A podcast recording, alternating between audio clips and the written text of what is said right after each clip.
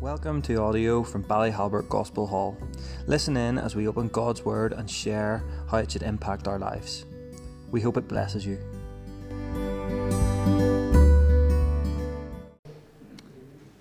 Nice to be back in Ballyhalbert.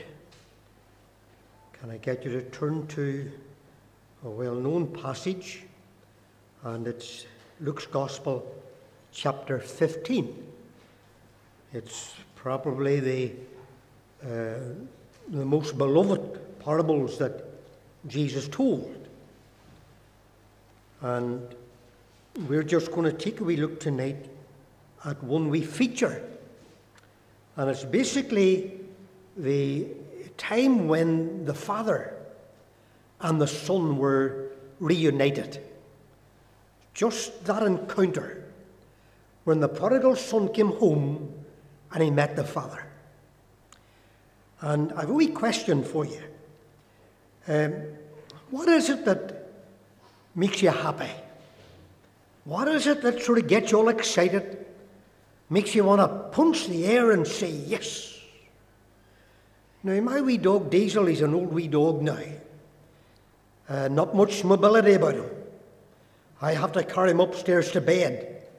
And I'm getting to the stage and I'm going to need somebody to carry me and the dog upstairs to bed. But uh, I can still throw my pig's ear. And I'll surely discover there's energy in the tail.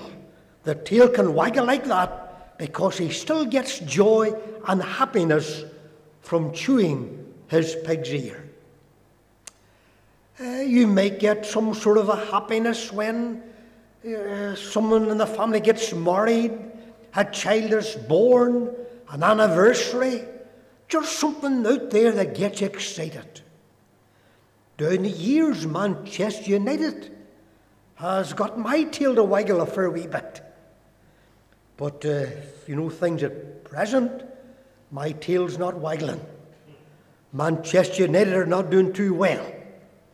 They're in free fall, but we live in hope that maybe the day may come when they'll do something on the field that'll get me excited once again and bring some joy into my heart. But we live in hope. What about God? What is it that would bring a smile to the face of God and a joy in his heart? There's got to be something other than the, the glorious universe that he made. And of course, there is. In the book of Micah, chapter 7, there's a wee phrase there, and it simply says about God, the God that pardons, he delights in mercy. He delights in mercy. It says, the angels of heaven rejoice when a sinner repents. Why? Because that's the moment when God steps in with joy in his heart and he shows mercy to the sinner that repents. God, the Lord Jesus, always gets joy when he shows mercy. Uh, before we read this wee bit in, in Luke, in John's Gospel, chapter 8, uh, verse 3 says, And the scribes and the Pharisees brought unto Jesus a woman taken in adultery. And when they had set her in the midst, they said unto him, Master, this woman was taken in adultery in the very act. So, in other words, Master Jesus, this woman is absolutely guilty. She was caught in the very act. She is worthy of condemnation and for the law to be invoked and for you to say, take her out and stone her to death. That's what the law demanded. That's what the law required, and thus that's what the woman deserved. So, how did Jesus handle that? Did he invoke the law? Or did he show mercy? The wee story goes on. Um, and it says, um, Now Moses in the law commanded that such should be stoned. What sayest thou? So the implication was that they expected and they desired that the law would be invoked, that she's taken out and stoned. That's where their joy was. They'd love to see this woman, the sinful, guilty woman, uh, paying the price of her sins, getting what she deserved. And then it goes on in verse 8. And again he stooped down and he wrote upon the ground. And when they, they which heard it, being convicted in their own conscience, they went out one by one, beginning from the eldest, the eldest, even unto the to the last. And Jesus was left alone with the woman uh, standing in the midst. When Jesus had lifted up himself, and he saw none but the woman, he said unto her, Woman, where are those thine accusers? Has no man condemned thee? She said, No man, Lord. And Jesus said unto her, Neither do I condemn thee. Go and sin no more. When the wee group are demanding, she should be stoned. That's what the law requires. And if you are who you say you are, you have come from God, then you must stand alongside the law and give the word that this woman, this guilty woman, is stoned as the law requires. Jesus decides to write something on the ground, and everybody's been wondering down the centuries what did Jesus write on the ground that made all the accusers skedaddle away one by one? You see, nobody has any right or standing to accuse another unless, as Jesus says, let he that is without sin cast the first stone.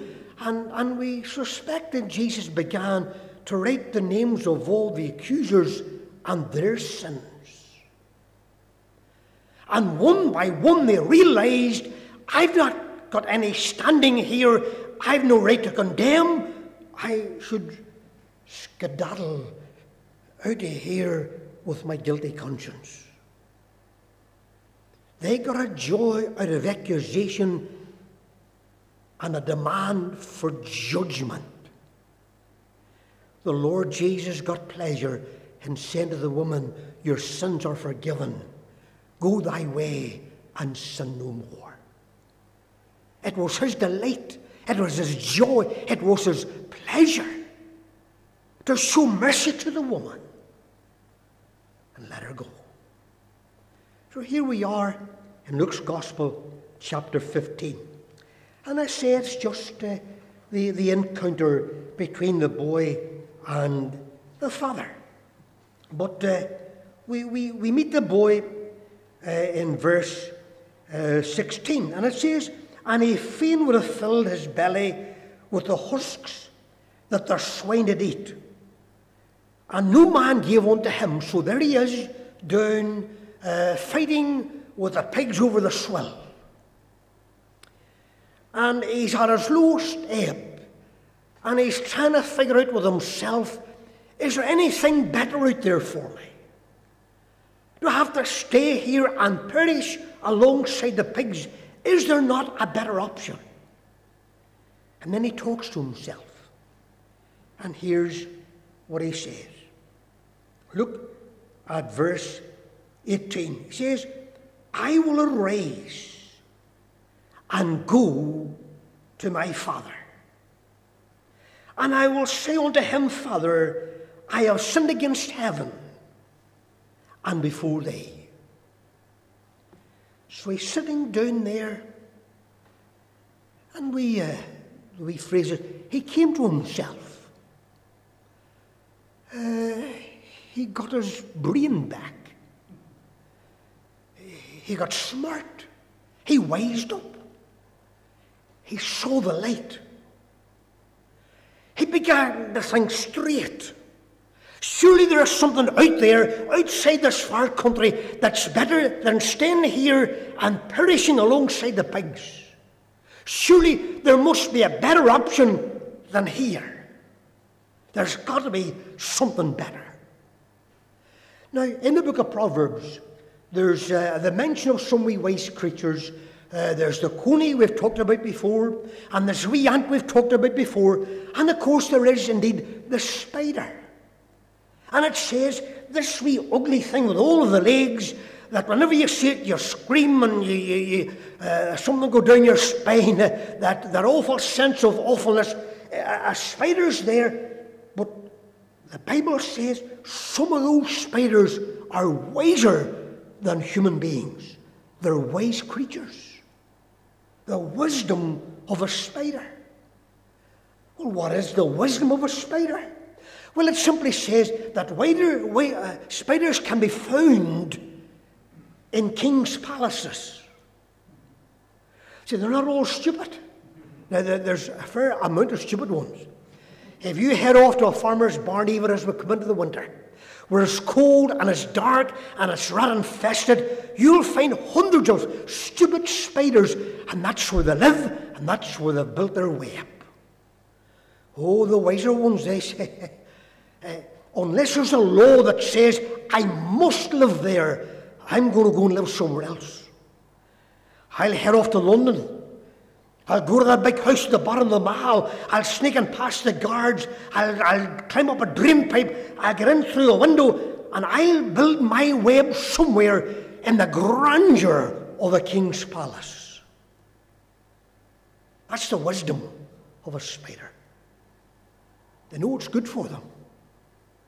See, initially, when you come across this young fella, you couldn't talk sense to him. When he says, Dad, I'm uh, packing my bags and I'm heading off to the far country because uh, that, that's where life is. And, and the father, no doubt, did his best to try and dissuade him and say, Son, you're only destroy your life. I, I want you to, to, to think wisely, and, and that's not the place you should be. But he wouldn't listen, and off he went. And he's experienced the brokenness of the far country. And he's now sitting and he's beginning to think a wee bit like a spider. Do I have to stay here?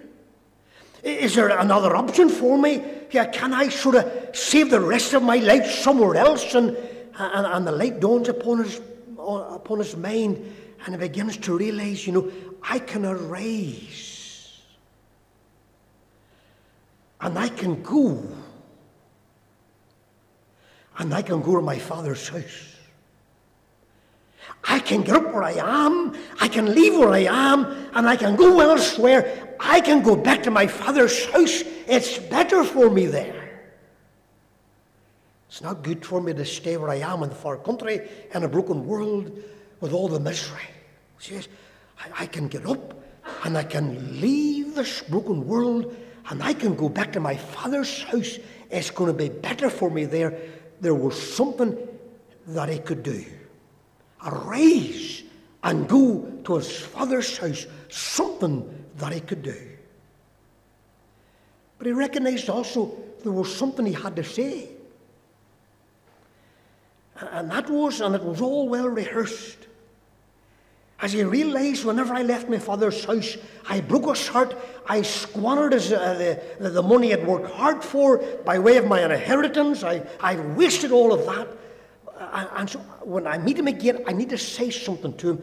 I need to say, Father, I'm sorry. I've hurt you. I've offended you. I've wasted your resources on riotous living. I've squandered it. You worked hard for it, and I wasted it. And I'm sorry, Father. So he recognized there's something he could do arise and go to his father's house. But there was also something he had to say. He had to say, Father, I've sinned. That's the gospel, isn't it? See, you've lived your life perhaps in rebellion against God. Uh, God is trying to show you a better way, a different way, one in relationship with Him. But sinful nature has taken you away from God, and you've lived an independent life in rebellion against God, but maybe it hasn't turned out as wonderful as you thought. And maybe you're that stage in your thinking when maybe the light is shining, you're coming to your senses, when you realize you could save the rest of your life with something far, far better the wisdom of the spider. You could go back to the Father's house and say, Father, I've sinned. So he's got that intention. He says that's what I should do. I look around at all this brokenness and all this misery, the pigs, and it's not going to be anything different from here on. So I could go back home and I could say, Father, I've sinned and enjoy something far, far better. Get a, new way of life. Enjoy blessings instead of the miseries. A wonderful intention was born in his heart. And a lot of people arrive at that intention. And maybe you're here tonight and that intention has been in your heart and your mind maybe for years. You can remember sitting in meetings and you thought to yourself, that preacher's right. I should leave this old sinful life of mine and get back to God and say, God, I'm sorry, and enjoy the blessings of salvation. But you're still sitting maybe tonight with good intentions. You've never brought about effective action. See, the fella's not just sitting forever saying, you know, that's a good idea. I, I should do that sometime. Someday I should pack my bags, whatever I've left, and, and head over the hill and down the road and get back to my father and tell him I'm sorry. That's a good plan. I'm going to work on it someday, maybe next week. Maybe the, the next year I'll implement the plan and, and pick the bags and go back home and, you know, good intentions are always there, bubbling away, but never acted upon. See what it says? Verse 20 And he arose and he came to his father. It wasn't just a plan in the mind, it just wasn't a good intention in the heart. He says, This is the day, this is the moment, I'm picking the bags, I'm shaking the paw of the pig and say, You can have the swill, you can fight amongst yourselves for it. I'm out of here, I'm heading back home, I'm going to see my father's face again. I'm heading back to my father. It is action. And maybe that's where some you need to get to. Get beyond just the good intention of getting right with God. Make this the day, make this the hour, make this the moment. When you pick your bags, you rise and you go and you say, Father, I have sinned. So he's come back home to the Father. Now, this is the encounter, and this is the, the, the joys and the pleasures of mercy.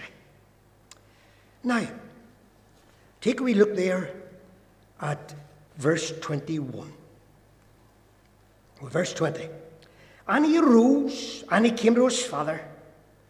And when he was yet a great way off, his father saw him, and he had compassion upon him, and he ran and he fell on his neck, and he kissed him. It's the kiss. He kissed him. Now you stand back at that and think to yourself, now, the fellow's certainly not getting what he deserves. If he was to get what he deserved, he wouldn't be getting his neck kissed, he'd be getting his neck broken. But there's always something in the Old Testament about the significance of the kiss. There were two brothers uh, in the Old Testament uh, Jacob and Esau. And uh, Jacob, you wouldn't like Jacob as a brother. You wouldn't like him.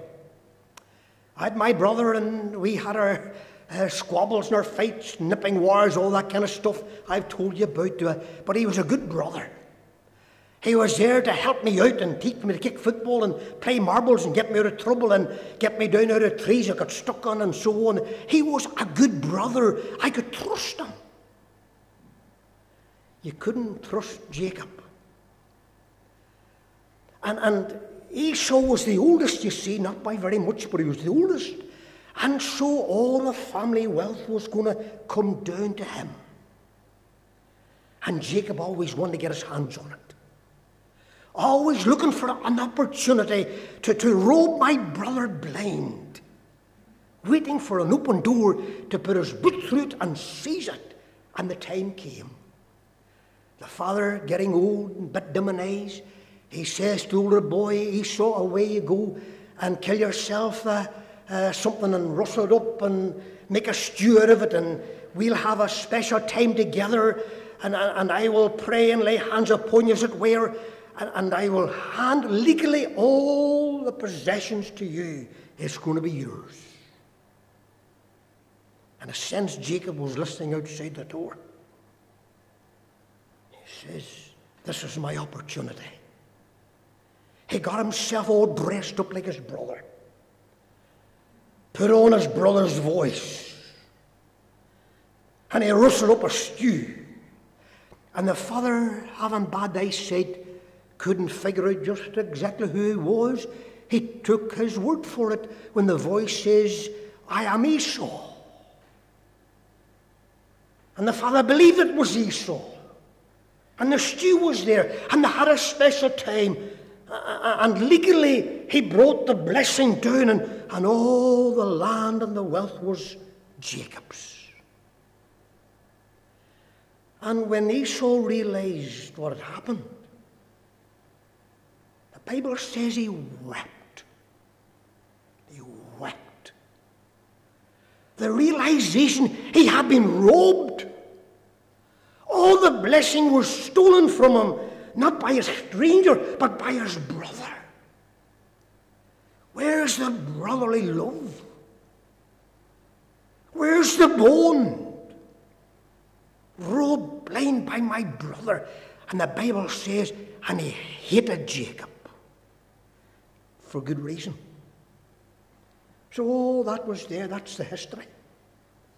An awful brother that robbed the, the decent brother blind. Now, in chapter 33 of Genesis, uh, there's decades between them in time. And it says, And Jacob lifted up his eyes, and he looked, and behold, Esau came. Oh, he never wanted to meet Esau again. Esau was the hunter. He probably big muscles, you see, and Jacob, uh, maybe just an average five eight, but he knew that, you know, should he ever come across his big brother Esau again, he would be in serious trouble. And here he is now with the wealth increased and multiplied uh, in many, many ways, and he comes across his brother, and he knows I'm in trouble here, he'll seek revenge. What happens? Well, it says this. And he looked, and behold, Esau came, and with him 400 men. So it wasn't just his big brother coming into view. The big brother was coming with a gang of 400. And maybe Jacob thought, well, eh, eh, if me and, and my servants, if it's just Esau on his own, we could all handle him. But he's coming with 400 big fellas as big as himself, he's going to slaughter us. That was the expectation. And I suppose if he's looking at it from a, a, moral sense, he would say, This is my big comeuppance. And who would blame my brother if he cuts the head off me, if he slaughters all that I have? Who could blame him? But what transpired? This is lovely. Because it goes on to say in verse 3 and Jacob, he passed over before that his family and, and he bowed himself to the ground seven times until he came near to his brother. That's him trying to save his life and the life of his family. If I humble myself, if I bow myself, eh, if I ingratiate myself to my brother, maybe a slaughter, a massacre will not take place trying to find some way to survive. But then it says, verse 4 And Esau ran to meet him and embraced him and fell on his neck and kissed him. And they both wept. You see what it is? The kiss symbolizes forgiveness. He was a big brother. My goodness, was he badly wounded by a scheming brother? That made him angry and made him hit Jacob for what he had, done to him. But here came this time when they met one to another. And Esau runs to him just like the father to the prodigal and falls on his neck and kissed him. The kiss of forgiveness and reconciliation. That's what it means. The kiss, it's the kiss of forgiveness and reconciliation. So when the father runs to the boy, he falls on his neck and he, he kisses him and he hugs him. He is saying, Son, uh, no matter how much you've hurt me and wounded me and have sinned against me, I want you to know you are forgiven. Forgiven. That lies at the heart of the gospel. That's why Jesus died upon a cross. That God could show the blessings of mercy. He could give you the kiss of forgiveness and reconciliation. But it was more than just a kiss. Uh, he got something else in Luke's Gospel, chapter 15. Not only did he get, uh, get the kiss, and he kissed him. Uh, and the son said unto him, Father, I have sinned against heaven and in thy sight, and am no more worthy to be called thy son. And the father said to his servants, Bring forth the best robe, and put it on him, and put a ring on his hand. A robe and a ring. The best robe. Didn't just say to the servants, This fellow's filthy. Run in there and grab yourself a, a robe or something, bring it out here and cover him because he stinks.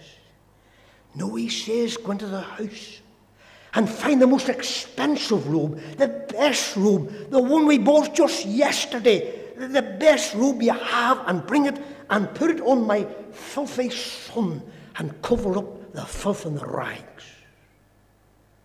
The best robe. You see, when we come to God, we come as we are in all of our sinfulness, iniquity, and rebellion. And God will address that. He forgives it. But then He gives another gift on top of that. He gives us the best robe that He has. The Bible calls it the robe of righteousness. God's glorious robe of righteousness. That's the best robe of them all. But some people think they've got a robe that sort of competes with God's robe. It's what we would call self righteousness. We think that uh, if we just uh, live a decent sort of a life and keep the law and help our neighbour and look at animals and are charitable and uh, humanitarian in the way that we live, that somehow all of that counts for something before the presence of God. God says it doesn't. His Bible calls it filthy rags. He rejects that robe. It's a self righteous robe, it's a robe made of the flesh. God says, I've got a better robe for you. It's a robe of righteousness. How do you get it? Well, the word for it in the Bible is the word imputed. Imputed righteousness. Let us say that uh, I write a, a cheque for a thousand pound and I give it to Liam over here. He hasn't earned that thousand pounds. He hasn't done anything for it. I've just gone to Liam, and out of my generosity, uh, out of the kindness of my heart, I give it to him as a gift. So he takes that cheque, and what does he do with it? He goes down to his bank and he gives it to the teller, and she takes it and puts that amount into his account. That's what imputed righteousness is like. See, all that I have is, self righteousness. And God says, I, I, I despise that self righteousness. Get rid of self righteousness. He says, I've got a better rope for you. It's one that comes from me to you as a gift. It's the righteousness of a son. The Lord Jesus became sin for us, who knew no sin, that we might be made the righteousness of God in him. A robe of righteousness, the best robe. But then there's a ring in the finger. That signifies sonship. Whenever he was sitting amongst the pigs and he was thinking what he should do and rehearsing what he should say, he says, I, will go back to my father's house, I'll rise and go, and then I'll say to my father, I, I have sinned against you. And then he also thought, I'll also say to him that I'm no more worthy to be called your son. Make me a hired servant. I'm not expecting to sleep in the old bed in the old bedroom, to sit around your fireside or your breakfast table. Uh, I'm not expecting to be treated like a son anymore. Uh, I'll be glad to be a servant. I'll milk the cows, I'll plough the fields, I'll sleep in the barn. Just to be a servant be better than what I left. But the father said, No, no, you'll not be sleeping in the barn.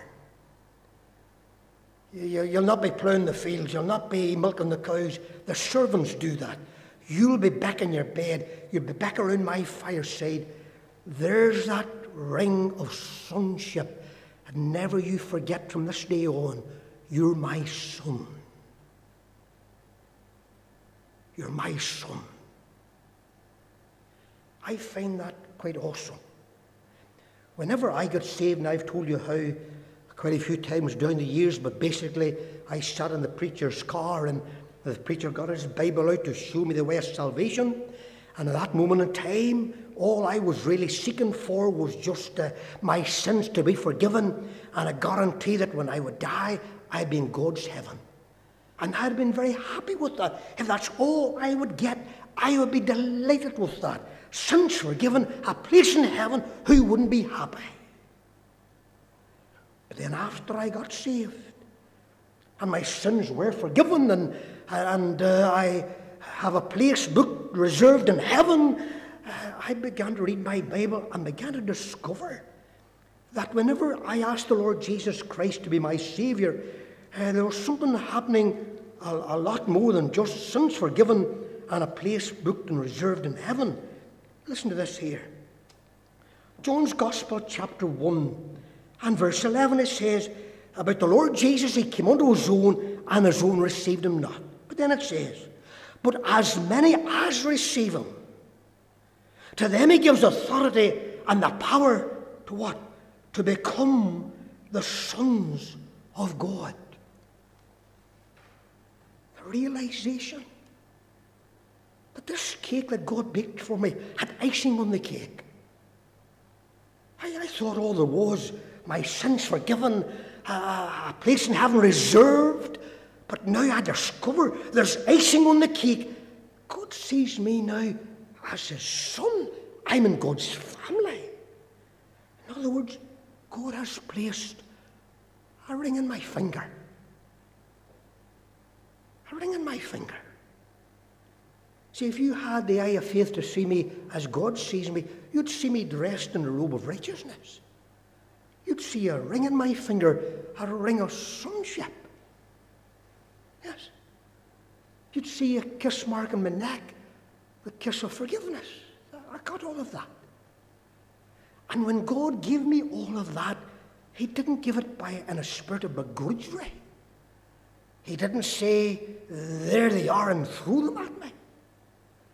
No, He gave me the ring, and He gave me the robe, and He gave me the kiss, with a smile on his face and joy in his heart. That's who God is. He delights in the exercise of mercy. And of course, he threw in a party as well. He says, You know, I can't keep this joy to myself. I'm so delighted that this prodigal son has come home. I'm so glad eh, I, I, I, forgive him. I've covered him with a robe. There's a ring on his finger. It is time to celebrate. So bring in the neighbours and let's rejoice. Something good has happened. If you come to the Lord Jesus tonight and take him as your Saviour, something good is happening for you and for heaven. Would you like to throw God a party tonight? You can by simply saying, Lord Jesus, come into my heart, be my Saviour, and take my sins away. Arise and go to your Father and say, Father, I have sinned. And let him give you a kiss of forgiveness. Let him put that robe of righteousness on you. Let him slip that ring of sonship onto your finger. And let him in heaven throw a party and celebration. Another sinner has repented and come home to God. Let's close in a wee word of prayer. Father, we thank you that indeed you're a wonderful, gracious, forgiving Father. You're always looking out the window, waiting for sinners to come over the hill to come back to the Father's house. Father, we pray for any that may even might be here in our meeting tonight or might even hear this online. Father, we pray that you'll point them to the cross where any doubts about your love for them will be dispelled. Help them to see one who died for them, that their sins could be forgiven, that they could be made righteous, that they could be brought into the family of God. Father, we pray that you'd save even this very night as we ask it in our Saviour's precious name. Amen. God bless you.